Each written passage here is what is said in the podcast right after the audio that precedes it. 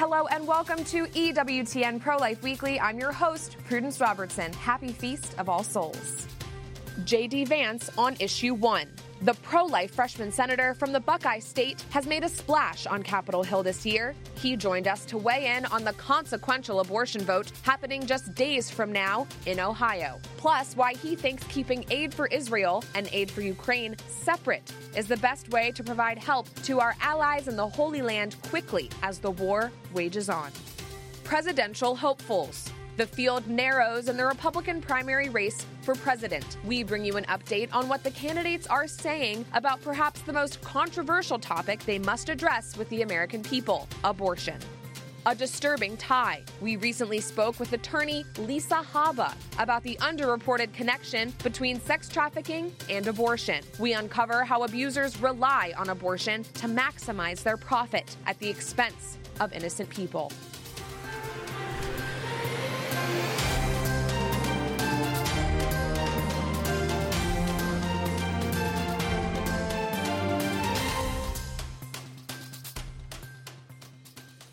Next week, Ohioans will vote on a constitutional amendment that, if adopted, would dramatically expand abortion and do away with parental notification when minors undergo invasive surgeries. There's been reports of high voter turnout throughout the early voting period.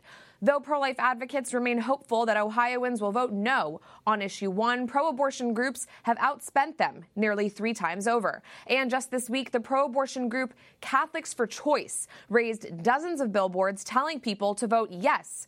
To be clear, a yes vote means voting to cancel all of Ohio's pro life laws and to do away with parental consent measures that protect young girls from Planned Parenthood the number one provider of abortion and one of the leading providers of dangerous sex change surgeries.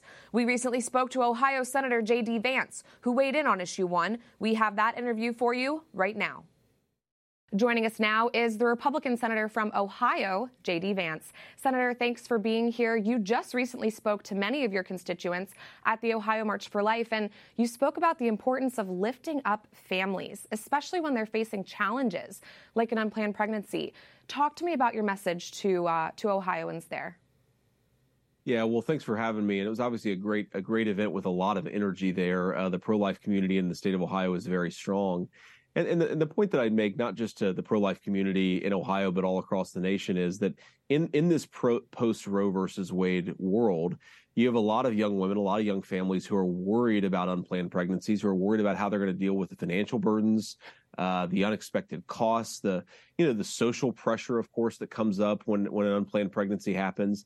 And, and I and I've seen this operate in, in my own life in very personal ways. You know, uh, I, I, knew a lot of young women uh, growing up in a in a poor family mm. in the Midwest that that felt like they had to choose abortion when an unplanned pregnancy happened. Sure. And I think that we have to speak with a certain amount of compassion. We have to recognize that very often the choice to have an abortion is not one made because people don't like life. It's because they don't feel like they have an option. And I also think, by the way, that has to be our message to the pro choice community as well. We have to say that very often this is not about freedom and this is not about liberty. This is about young women who are forced into a decision because they feel like they don't have another option. And, and I think if, if anything in the pro life community, we should be standing for the freedom to choose life. So that was my message. That's going to be the message we continue to hammer, not just over the next couple of weeks as we vote on issue one in Ohio. And I, of course, encourage everybody to vote no. But I, I think that's one of the important things we're going to have to convey as a pro life movement uh, that we care about young women, we care about young children, and we want to make it possible to choose life. Yes, and of course, you alluded to this. Pro lifers across America are looking to your state as this extremely consequential vote on issue one approaches. Polling is looking a little bit grim for our side. What would you do, Senator, if issue one passes and that pro abortion language is added to your state's constitution? I mean, what is the weight of this in your view? Well, I think first of all, we have to do everything that we can to make sure that it doesn't pass. I'd encourage everybody in Ohio to vote no on issue one. This is a really, really radical pro abortion amendment.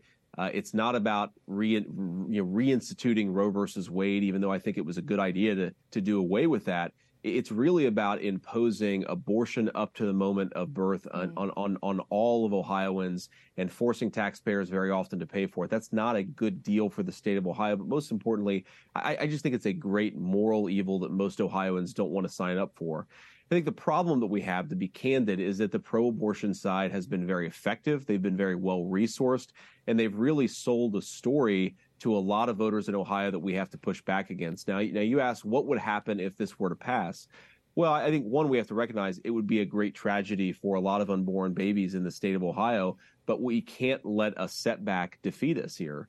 Uh, we're going to have them. I, I, hope that we don't have one. I expect to have a victory in the state of Ohio uh, later this November. But whatever happens in Ohio, the pro life movement will have setbacks. We, we, we, did not win a victory on, on Roe versus Wade overnight. Of course, it took 50 years of organizing, right. of advocating, of preparing for that moment.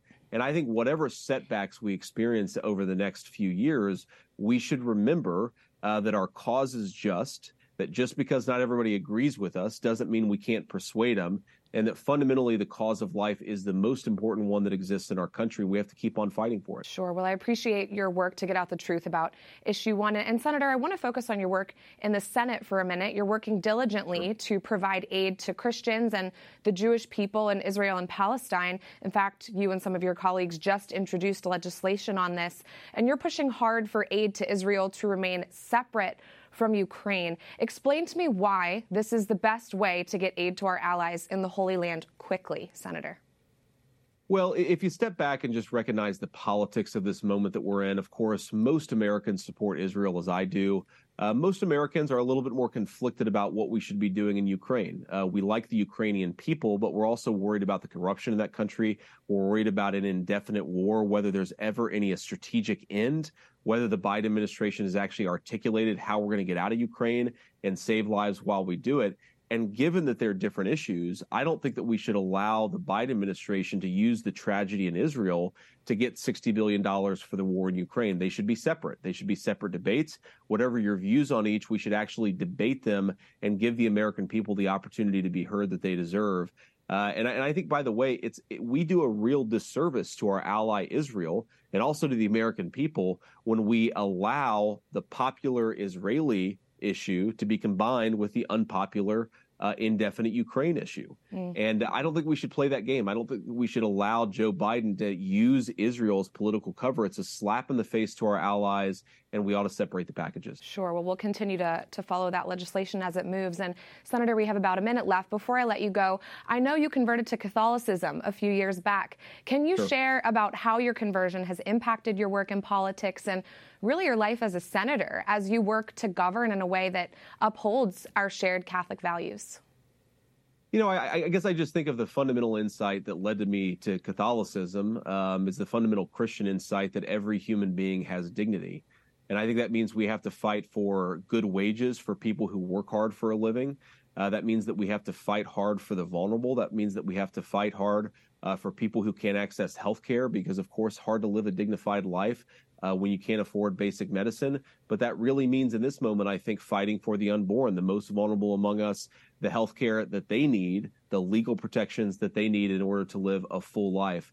Uh, it, it, really is when you sort of study history, you recognize that one of the great insights of the Christian faith, the thing that was really transformative about the Christian faith, is recognizing that every single person deserved dignity. It was not the normal case, the normal way of doing things that we treated everybody with respect. Uh, that was a, a, a, true Christian insight into our civilization. It's something that I think we shouldn't discard uh, because some people think that we should be willing to discard some inconvenient people, whether they're innocent children or anybody else. Let's discard no one. Let's ensure that everybody has a good access to life. And I'd say that's that's the Christian principle that most influences me as I go about my work in the Senate. Amen. Well, we're grateful for your courage in the Senate and grateful you joined us today. Thank you so much, Senator J.D. Vance. And now to more news moving our nation. 2024 will be here before we know it. It's a presidential election year, and the field is narrowing in the Republican primary race. Just this past weekend, former Vice President Mike Pence dropped out of the running. He says it's, quote, not his time. And people close to him said that Pence is concerned that a rise in populism among Republicans impacted the trajectory of his campaign. Well, I have 100%, uh, thankfully, pro life voting record. I'm 100% pro life conservative. As President of the United States, I would sign very conservative pro life legislation, and that's why we start with the 15 week uh, limit across the nation. We cannot allow states like California or Illinois to have abortion up until the day of birth. That is just wrong. That was Senator Tim Scott of South Carolina, another Oval Office hopeful who recently spoke with EWTN News Nightly's Eric Rosales. Like Scott, Ron DeSantis and Asa Hutchinson have expressed willingness to sign a federal limit on abortion at 15 weeks, when babies in utero can feel pain. Nikki Haley also says she would sign a limit if it came to her desk as president, but is adamant that she thinks that's impossible due to the makeup of Congress and does not specify what kind of federal limit she would support. Frontrunner and former President Donald Trump is campaigning on the major pro life victory he delivered to Americans by nominating justices who overturned Roe v. Wade, but joins other top candidates Doug Burgum, Vivek Ramaswamy, and Chris Christie in holding that stance that moving forward, the right to life should be legislated at the state level. Next, there's an update in the legal case against Yelp. Texas Attorney General Ken Paxton is suing the company for attaching pro abortion disclaimers to the info pages of pro life pregnancy centers after the overturn of Roe v. Wade. Now, 16 pro abortion attorneys general, led by California AG Rob Bonta, signed onto a letter supporting Yelp's decision to mislead people about the resources that pregnancy centers provide. The initial Yelp disclaimers read that pro life pregnancy centers don't have medical professionals on site, despite the fact that they often do. The pro abortion AGs insist that Yelp's disclaimers were clear and that it's pro life pregnancy centers that are deceptive because they refuse to provide abortions. And in Kansas, a judge has blocked a pro life law, the Woman's Right to Know Act. This law requires doctors to inform patients of the risks ahead of ending their child's life by abortion. These risks include links to breast cancer, psychological and physical distress, potential fertility issues, and more. The Women's Right to Know Act also requires doctors to tell women about abortion pill reversal should they choose to take the abortion pill, mifepristone. But the Kansas judge has blocked this law, given that Kansas's Constitution and Supreme Court have been supportive of abortion. He said that Kansas's legislators' pro life morals are, quote, necessarily curbed by the Kansas Constitution and its Bill of Rights. In his ruling, he also referred to abortion as a, quote, inalienable right. Coming up, a difficult conversation about the tragic link between sex trafficking and abortion. I recently had the opportunity to meet with attorney Lisa Haba and hear about her work to bring sex traffickers to justice. We'll have that eye opening discussion next.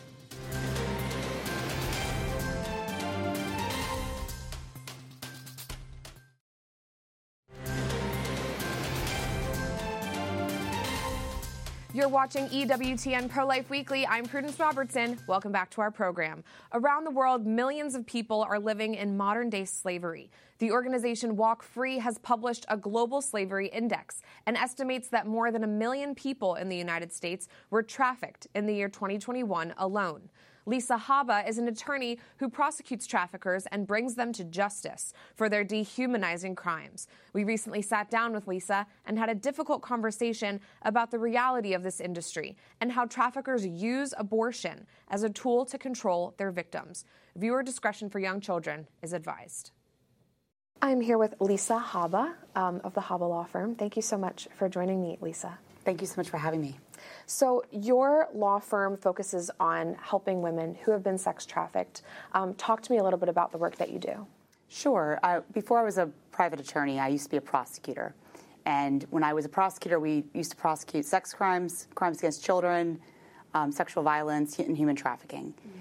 And what I started seeing a pattern of was that there's plenty of businesses out there that look at exactly what's happening, see it, understand it, know it for what it is, and just turn a blind eye to it because they would rather make money off of the exploitation of a person instead of taking steps to stop it. Mm-hmm. And we see that so often that we felt that there just wasn't a way in which we could continue down one path and not try to uh, tackle it from another angle. So in our law firm, we started a human trafficking division of our firm in which we bring lawsuits against businesses that knowingly traffic or, or profit from human trafficking. Mm. And you know, I think a lot of us often think about sex trafficking happening in places that aren't our hometown, aren't local to us. But just how prevalent is is the trafficking industry in the United States? Anywhere where drugs are being sold, anywhere where hotels exist, anywhere where a human being could be with a guy that she doesn't necessarily know, which is pretty much every single community in America. Mm Anywhere where somebody can look at another person and not see the value and dignity of that person, you're going to find human trafficking. Mm. The standard model, and of course, there are so many variations of this, so I can't tell you there's like one size fits all by any means. But usually, your classic sex trafficking scheme is going to involve a sex trafficker who, you know, the colloquial phrase everyone calls it is a pimp, but he's going to lure through now it's a lot of online luring. They're going to lure people in um, they're going to target children a lot of times, but any vulnerability can be exploited. Um, just think about vulnerabilities for a minute. The average age of recruitment for a person in sex trafficking at the beginning of the recruitment phase, and they go for a long game oftentimes, is 11 years old. Because they're vulnerable, they don't fully understand what this means, and they can form a relationship with them in a way that would be such that the child wouldn't recognize what's happening to them. So, just to give you a quick example, we worked with a girl who was 11 years old she started talking to somebody online who was actually an adult man, but he said he was a 13 year old boy. Mm. And he just was a friend to her. And she didn't think there was nothing sexual being said, there was nothing inappropriate being said. It was just, when your mom's mad at you, I understand you. When your dad doesn't understand you, I understand you. I can't believe they would punish you for that. I can't believe you would feel that way. Your teacher doesn't get you. I can't believe you got detention. Mm. I get you. I'm your friend. I love you. And so by the time she was 13 years old, and puberty starts and the hormones start, the vulnerability starts. This young child never saw it coming, but she was hopelessly in love with somebody that she thought was two years older than her.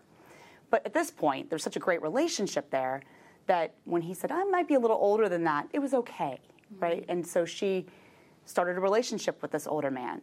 And he started wining and dining her and lavishing her with gifts. And it got to a point where she's in love with him. And the next thing you know, he says, I just need you to do a favor for me. We need money for us. And when I encountered her, she was many years older. She was addicted to heroin and was desperately in love with him, but also afraid of him. I think that a lot of people, when they're confronted with situations so stark, is that they, they don't know what to do first. Um, so, what would your advice be to people who who encounter something like this and, and want to help someone get, get out of a situation like this? So, when you're I want to say to answer that first. Anybody who's living in human trafficking, who has lived experience of that way, they're living in a world that we can't comprehend. Mm. There's nothing that we can do unless you've lived through that yourself to understand the depravity that person has experienced. If you think about, we talk about a rape survivor who's gone through this, and not to minimize that at all, that's absolutely horrific and can destroy a human being's life. Of course but it's happened thousands of times to that person. They've lost all sense of, of self, they've lost all sense of the people around them, they've learned to obey instead of question, they've been beaten, they've been drug addicted. There has been so much depravity and just dehumanization of that human being, they don't even know themselves. And so when you encounter somebody like that, there is nothing that we are going to understand to help them. The key thing is you need to bring them to the people that know how to work with them, which is going to be law enforcement to get them out if they're ready, and it's going to be the service providers that are trained to help them to help them heal. But I've seen many people that don't have that training try to help, mm. and they either get uh, there could they could become part of a, a crime scheme. They could get uh, in a situation where they think they're going to help, and it's too much for them to handle. And when you take somebody in like that and bring in that trust, and then say I can't handle this and put them back out, that does even more harm to that that poor soul. Lisa, talk to me a little bit about why you personally felt the call to establish this whole new branch at your firm to to serve people who who have been sex trafficked. I, when I went to law school, I thought I wanted to be a, a police officer or go in the FBI. Mm-hmm. And I quickly realized as I was in law school that maybe that wasn't quite my path. I heard a, a, speaker come to our law school, and she spoke uh, about human trafficking. She was a survivor, mm-hmm. and she talked about her journey and I've always been um, a faithful person. My heart was completely turned that day, and I remember thinking, this is my path. And so everything I have done moving forward, I've always known I wanted to help women and children that have been through things like this. I've always felt that was my calling. Mm-hmm. Um, but it was very clear to me that day that this was what path God wanted me on, and it's been His path ever since. I just am walking alongside. Lisa, you talked about some of the ways that um, that traffickers lure women in. Um, we've heard that abortion is often a tool that could be used by sex traffickers to keep, you know, exploiting these women. Can you speak to that a little bit? Sure. If you think about the model that these traffickers are using to exploit a human being. They're treating that woman like chattel. So the only thing that person, and I, and I say women, I want to be clear, men and boys can be victims too. Sure. Just in the context of abortion, it's always going to be a female. Right. So when a female is being exploited and sold, and that's a person that can be purchased over and over and over again. If there's a deterrent to them being bought and sold, that's money being lost by the trafficker. Mm. And so what they will do is sometimes, and as horrifying as it sounds, there is a fetish out there for pregnant women. And there are people that want to buy that. So if that is something that can be used for money, they will use it for money. If the pregnancy is a deterrent to the clientele that they, that they bring in, they're going to end the pregnancy. And so abortion is a tool of an, an it's, an instrument which enables sex traffickers and they need it and to continue their operation. If they didn't have access to abortion, uh, they would obviously have a decrease in profits Yeah. in, in certain circumstances. But the horrifying part about this is that there's kind of two sides to the abortion side. Many times, if there's a free clinic, they will go in there. It'll be it'll be handled at the clinic. There's they look for places that will keep secrets and not ask questions and keep the confidentiality low because they don't want any eyes or any questions being asked. Sure. If that's not available, we often see back alley abortions happen too, where I've seen it where high profile traffickers who are extremely well well off and have a lot of money have a private doctor come in and perform an abortion. Um, you know, I've seen people lose their ability to ever have children because an abortion was was done carelessly, and it's really destroyed a lot of the victims. the work that you do is obviously very it's heavy you know? Um, and the sex trafficking industry is so large and expansive. Um, could you offer words any words of hope that um, there's there's stuff being done to stop this this terrible you know atrocity that's happening in all of our cities in all of our towns in the United States I mean obviously the work you're doing is so important I appreciate that. Thank you. Um, absolutely, though, there is there is hope because 25 years ago, all we ever talked about was there was prostitutes, and that's all they did. And every single victim was coined to be a prostitute. And I think with the Me Too movement opening up a whole new way of looking at things, it's really changed the way that our society and our world looks at victimization. And it's been thrilling to watch the change. So now, before, you know, when I first started at the prosecutor's office that I worked at, I was told that prostitutes needed to be put in jail for 10 days minimum, and we need to get them out of our county.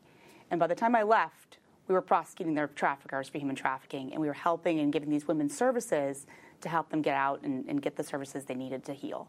So I think there is a paradigm shift. Um, and the other piece of it is that we're having this conversation now, right? And so all of, all of your viewers are thinking, what can I do to make a difference? And I really appreciate that. EWTN News Nightly recently featured the Knights of Peter Claver and their mission to end human trafficking one door at a time. You can find that interview on our YouTube page as well. And you can find resources and more information from the church on how to help people who have been trafficked at usccb.org. Check out their anti trafficking program page.